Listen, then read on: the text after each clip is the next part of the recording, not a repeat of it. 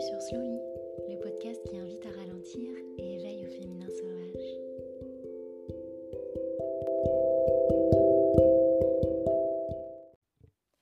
Bonjour à toutes et bienvenue sur ce premier épisode du podcast Slowly. Alors, je ne pouvais pas commencer ce nouveau podcast sans me présenter en fait, sans euh, vous parler un petit peu de qui je suis. Euh, c'est pas quelque chose que, euh, que j'aime beaucoup faire ou avec lequel je suis à l'aise. parler de moi, c'est pas toujours très simple, mais je vais essayer de le faire parce que je sais que quand on débarque quelque part, c'est bien bah, d'en savoir un petit peu plus sur la personne qui parle. Euh, de quoi va être constitué ce podcast en fait. Voilà. Alors pour commencer, euh, je m'appelle Camille Visage. Euh, je suis originaire de Rennes, en Bretagne. pour vous parler peut-être un petit peu de, quelles études j'ai faites, ça peut donner un, petit arrière-plan de qui je suis. en fait, j'ai fait un master en langue, civilisation et culture chinoise, ainsi qu'en relations interculturelles. Euh, c'est ça, donc ça peut surprendre un petit peu. Euh, voilà, je suis euh, très fascinée par la culture chinoise, la culture asiatique en général aussi. et du coup, j'ai beaucoup voyagé ces dix dernières années en Asie. j'ai vécu deux ans en Chine travaillé en tant que professeur de français euh, dans des écoles, j'ai travaillé au sein d'associations françaises qui gèrent des parrainages, euh, j'ai beaucoup voyagé euh, dans ce pays. j'ai aussi vécu un an en Thaïlande, je travaillais dans une galerie d'art à Bangkok.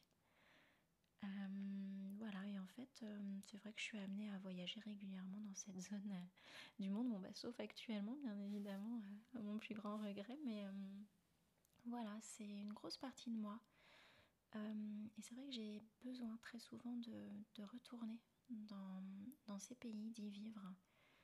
je me sens aussi vraiment chez moi, en Chine et en Thaïlande notamment.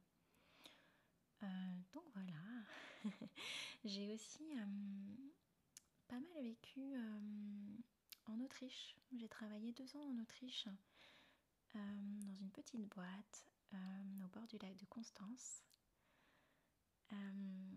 C'est ça. J'ai travaillé aussi au Canada. j'ai beaucoup en fait, j'ai associé un petit peu mon mode de vie à un mode de vie nomade parce que pendant euh, ces dix dernières années, j'ai beaucoup voyagé, même en France, de région en, région, euh, Lille, Toulouse, la Savoie, le Morbihan. Euh, en fait, ça fait trois ans que je suis auto-entrepreneur dans la communication digitale. Et c'est ça aussi qui, me permet de, pouvoir travailler un petit peu de, n'importe où. Depuis, en fait, du moment que j'ai mon ordinateur et une connexion Wi-Fi, mais je peux travailler de n'importe où. Donc c'est vrai que euh, ces trois dernières années, j'ai intensifié, euh, intensifié un petit peu avec mon compagnon le, rythme de, ces voyages, de ces déplacements. Euh, et ça m'a permis aussi de tester un, nouveau mode de voyage que je ne connaissais pas encore, qui est le road trip en, van aménagé. On est parti donc huit mois au Canada en road trip en van pour expérimenter la van life comme on dit. Euh, et je crois que ce voyage, en fait, ça a été, euh, ça a été une quête de sens quelque part. Euh, c'était un voyage un petit peu initiatique dans le sens où, où on avait, avant de partir en voyage, un appartement, un CDI, on était assez bien dans notre vie, mais on avait ce besoin de sentir qu'il manquait quand même quelque chose, qui manquait un sens quelque part à notre vie. Et on était persuadé qu'en qu'en s'offrant cette liberté totale qui est de, bah, de vivre en van, euh, on allait trouver aussi un, rapport à la nature euh, différent. Pour ça, je pense qu'on est parti au Canada parce qu'on avait besoin de ces grands espaces, on avait besoin de se retrouver totalement seul en pleine nature et d'expérimenter ce que ça allait être cette vie euh, auprès de la nature. bon, voilà, après, ça reste quand même un mode de vie où on se déplace forcément en, van, en voiture. Donc voilà, le rapport à la nature est quand même différent que si on était en tente, par exemple, qu'on voyageait à pied. Mais voilà, c'était, je pense, le fait d'avoir l'impression de d'être totalement libre. Et, et, je pense que cette quête de sens, quelque part, elle a commencé à se faire à partir de ce moment-là. Euh, quand on est rentré en France, on a décidé d'écrire un livre sur cette belle aventure. On l'a auto-édité. Et, euh, et c'est ça ensuite qui nous a amené à racheter un autre van en France, un combi euh, Volkswagen, un T3. Et pendant 4-5 mois, on a sillonné les routes de France pour bah, tout d'abord vendre notre livre dans les librairies, mais continuer à, chercher ce rapport à la nature, ce rapport au quotidien qui est totalement euh, différent que si on était sédentaire. Une autre façon de travailler aussi. et je pense que c'est là qu'on a compris que euh, le fait d'être indépendant, ça nous convenait bien ça nous convenait bien et surtout qu'on avait ce besoin réel de faire ce qu'on avait au plus profond de nous envie de faire, euh, ce qui nous correspondait le plus. Et, euh, et, moi, je me suis rendu compte, je pense à ce moment-là, travaillant du coup avec mon ordinateur depuis mon écran, mes écrans, euh, je me suis rendu compte que en fait, j'avais cruellement besoin de contact humain. J'avais besoin de m'éveiller quelque part à quelque chose qui ferait encore plus sens que de travailler euh, en marketing, en communication digitale, même si c'était un premier pas pour euh, arriver à cette réflexion. Euh, et c'est là en fait que je me suis inscrite à une formation de psychobioacupressure avec l'Institut de Pierre-Noël Delatte. Et je pense que ça a été là vraiment une première pierre de poser dans cette volonté de me reconvertir dans, dans le bien-être. Euh, je me suis un peu laissée guider par mon intuition, par mes rencontres, pour m'inscrire à cette formation. Et, euh, et, je pense que là, vraiment, ça a commencé à, oui, bah, à poser de réelles fondations à ce que je suis en train de construire de plus en plus aujourd'hui. Je me suis ensuite inscrite à une formation de yoga et sonothérapie euh, quelque chose que j'avais envie de faire depuis des, années et que je m'étais juré un, an auparavant de, faire. Parce que ça faisait partie euh, quelque part d'un rêve, de quelque chose que je sentais que j'avais besoin de faire au fond de moi. Et donc je l'ai fait. Je l'ai fait euh, l'été dernier, donc en août et septembre dernier en Thaïlande. C'était assez fou parce que c'est toujours quelque chose que j'ai idéalisé où je me suis dit, mais moi, être prof de yoga, euh, je, pensais toujours qu'il fallait... Euh, enfin, je pense que je mettais la barre très haut dans qu'est-ce qu'était un prof de yoga, comment devait euh, paraître, en tout cas laisser paraître un professeur de yoga.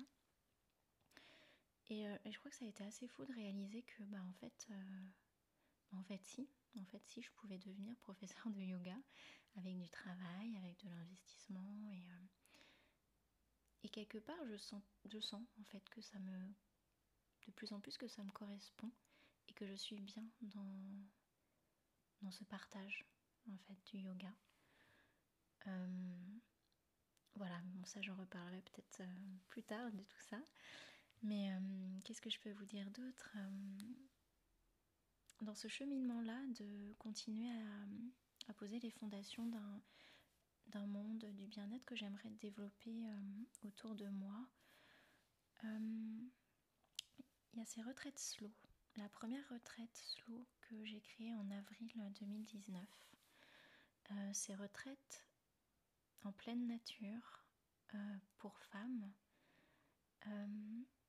j'ai créé ces retraites en fait pour permettre à d'autres femmes de, vivre ces petits moments de, de retrait, de solitude, de reconnexion à soi et à la nature quelque part. Euh, quelque chose que moi je, faisais souvent en étant seule ou en couple et que, euh, j'avais vraiment besoin de partager ça, de pouvoir offrir cette expérience à d'autres personnes. donc ce sont des retraites que j'associe beaucoup à la thématique aussi du féminin sauvage,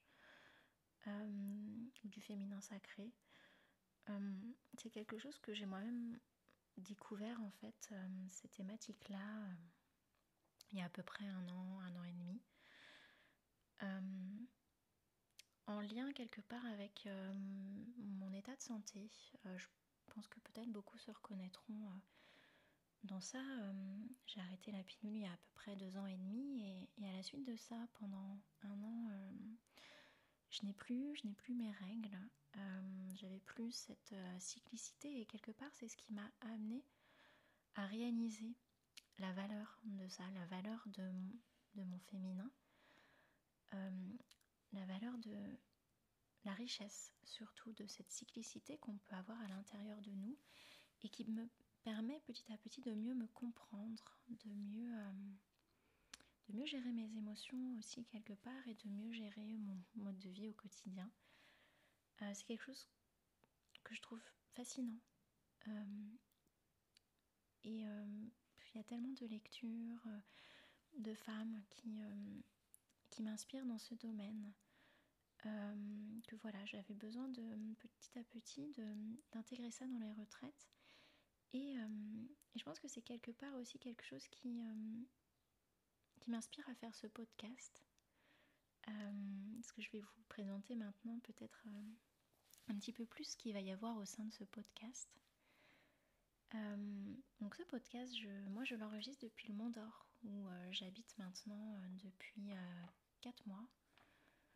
C'est un petit peu mon camp de base maintenant entre mes voyages. C'est en tout cas, je suis vraiment dans cette dynamique en ce moment d'avoir besoin d'un pied-à-terre, d'avoir besoin d'un lieu où je reviens, où je, vis ou en France, avant peut-être de repartir ailleurs. Donc voilà, j'enregistre le podcast. Bon là, je suis dans ma chambre, sur mon lit.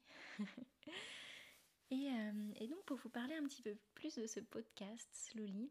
Alors pourquoi Slowly déjà? Slowly, c'est le site que j'ai créé il y a deux ans pour euh, partager les retraites slow et, euh, divers euh, articles d'inspiration qu'on écrivait à plusieurs d'ailleurs. c'est ça, donc c'est slowly, slowly parce que slowly ça veut dire lentement en anglais, et slowly il y a le mot soi dedans, donc je trouvais ça assez joli. Donc le podcast Slowly, il va y avoir diverses thématiques, mais je pense que les deux thématiques thématique euh, principale, ça va être euh, ce qu'on peut appeler euh, ce qu'on peut appeler la slow life, tout ce qui peut nous amener à ralentir au quotidien. Que ce soit de parler de zéro déchet, de parler de médecine alternative, de parler de slow entrepreneuriat, de slow sex, de vous donner peut-être des petits conseils en méditation, de vous livrer des petites relaxations sonores, avec les instruments que j'ai là à la maison. Des petits conseils en fait en slow life pour, euh, voilà, euh, peut-être euh, de minimalisme aussi, comment on peut intégrer ça chez soi. toutes ces thématiques que j'aime beaucoup. Et l'autre grande thématique principale, ce sera le féminin sauvage. En parlant bah, de cette cyclicité, en parlant de rituels qu'on peut faire peut-être au quotidien, en parlant peut-être de voyages en pleine nature, voilà, de slow travel aussi, euh, ça peut être sympa d'associer ça. Euh, donc voilà, euh, à savoir que j'aimerais principalement interviewer des femmes pour parler de tous ces sujets. Donc j'ai déjà plein de femmes en tête que j'aimerais interviewer. J'ai hâte, j'ai hâte de vous faire découvrir tout ça, de pouvoir entendre aussi ce qu'elles ont à, partager, qui, j'en suis certaine, sera tellement intéressant. Euh, donc voilà, bienvenue. bienvenue dans ce podcast. J'espère que ça vous plaira.